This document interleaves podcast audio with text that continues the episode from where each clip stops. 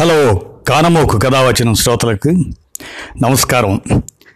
ఇప్పుడు మనం ఇంకా తెలవారలేదు అనేటువంటి ఒక కవి గారి కవి కవి సమయం ఎల్ఎస్ఆర్ ప్రసాద్ గారి కవి సమయం అన్నమాట ఇది. దీన్ని మనం విందాం ఇప్పుడు. ఇంకా తెలవారలేదు మానవత్వాన్ని కాదని మతం కట్టెరతో ఒక దేశ వస్త్రాన్ని ప్రపంచ బేహారి పరపరా చించినప్పుడే ఒక చిరుగుల కళ అతుకుల బొంతగా దర్శనమిచ్చింది.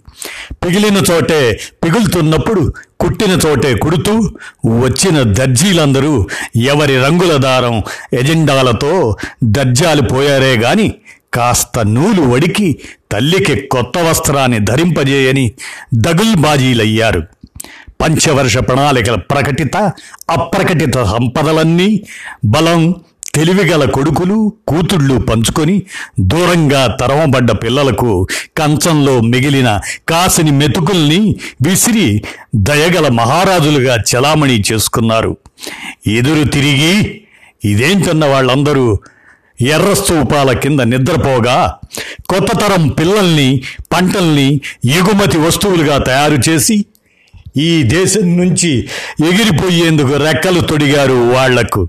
ఇక్కడ దేశవాళీ బతుకుల రెక్కలు విరిచేసి కంప్యూటర్ల పరిజ్ఞానాన్ని రాజ్యాధికారం కోసం కులాలు మతాల వర్గీకరణల ఓట్ల లెక్కలకై వాడారు కదా. ఇందరు ప్రజలెందుకు ఎక్కడికి వలసపోతున్నారో తెలుసుకోవద్దా? ఇన్ని కాలేజీలు ఇంతమంది అధ్యాపకులు విద్యార్థులు ఇన్నిన్ని పరిశోధనా పత్రాలు ఆర్థికవేత్తలు విశ్వవిద్యాలయాలు యూజీసీ గ్రాంట్లు తిని నిద్రపోతున్నాయా? బలహీనంగా ఉన్నారని అమ్మ తన పిల్లల్ని వెలిగా చూస్తుందా? మరి ఈ భరతమాత ముద్దు బిడ్డలకేం మాయరోగం ఇంకా అంటరాని తనాన్ని వలసల్ని పేదరికాన్ని నిర్బంధంగా అమలు చేయడం ప్రాణభయాన్ని వీధి వీధికి ఇంటింటికి వ్యాప్తి చేసి ప్రజలకు పరీక్షలు పెట్టి మళ్ళీ పిల్లలకు ఈ ఎండల్లో పరీక్షలు పెట్టాలన్న మహాత్ములకు దండాలు పెట్టాలా? అడుగడుగున పరీక్షలే కదా. అట్టడుగు వర్గాలకు వాళ్ళ వెతల్ని పట్టించుకోండి ముందు.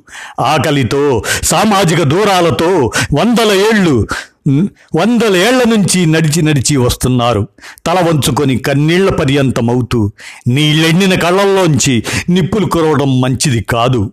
ఎండలు మరింత మండక ముందే ఎవరికి రావాల్సిన వాటా వాళ్ళకి ఇచ్చేస్తే బొబ్బలెక్కిన వలసపాదాల దేహాలు పెనుబొబ్బలెట్టడం దేశ ఆరోగ్యానికి మంచిది కాదు.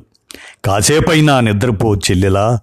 తమ్ముడు ఇంకా తెలవారలేదు అంటూ ఎల్ఎస్ఆర్ ప్రసాద్ గారు వారి కవి సమయాన్ని అందజేస్తే కానమోకు కథ వచ్చిన శ్రోతలకు అందించాం. ధన్యవాదాలు.